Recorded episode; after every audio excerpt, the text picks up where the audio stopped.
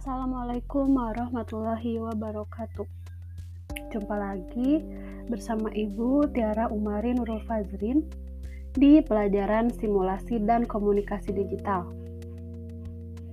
Selamat datang di semester 2. Cie. Nah, karena uh, ini adalah pertemuan pertama atau episode perdana kita di semester 2, maka ibu tidak akan langsung masuk ke dalam materi. Tapi mau menjabarkan dulu materi apa saja yang akan kalian pelajari di semester ini. Sebelumnya mohon izin ibu memakai media podcast. Ini bisa dibilang uh, percobaan ya. Karena ntar setelah kalian selesai mendengarkan materi via podcast ini, ibu pengen tahu reaksi kalian itu lebih enjoy karena bisa mendengarkan saja tanpa membaca, tanpa melihat, atau malah sebaliknya. Nah, nanti kita lihat ya. Oke, langsung aja. Ibu mau menjelaskan dulu kalau untuk mata pelajaran simulasi dan komunikasi digital ini, sebetulnya ada sampai 14 bab.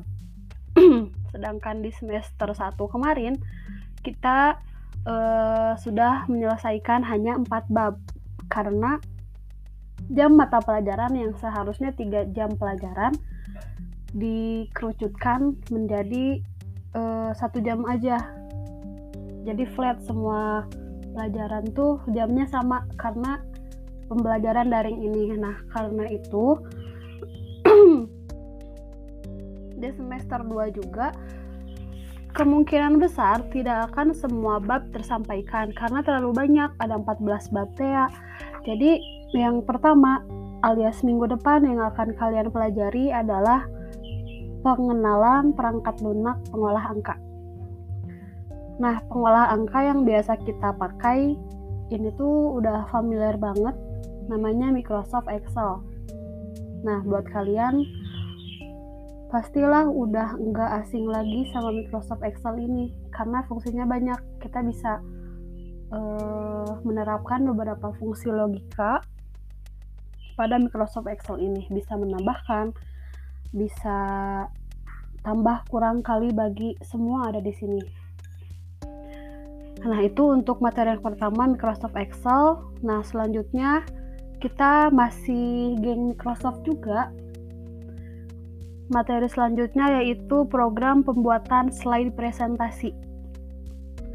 Software yang kita gunakan juga dari Microsoft yaitu Microsoft PowerPoint. Ini sangat berfungsi sekali saat nanti kalian presentasi.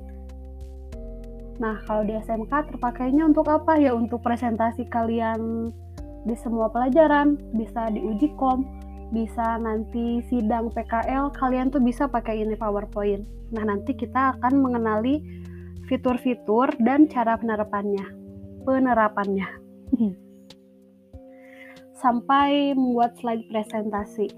Nah, materi selanjutnya berhubungan nih sama PowerPoint yaitu melakukan presentasi yang efektif.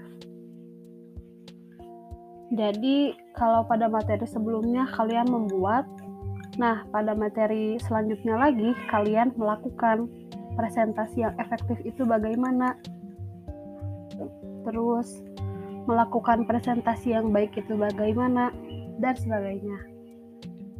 Udah tuh ya kita ada tiga bab pada semester ini.